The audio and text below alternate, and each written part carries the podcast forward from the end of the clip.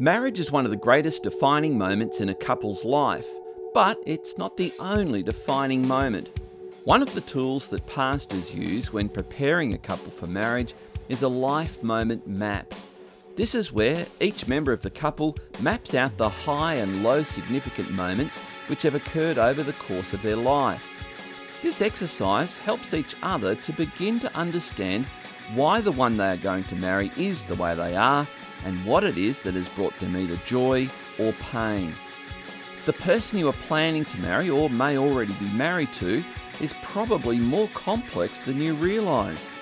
But by asking God to help you to understand and to love the one you are to marry or are already married to, you are appealing to the one who not only knows best how to make a marriage work, he actually invented it in the first place.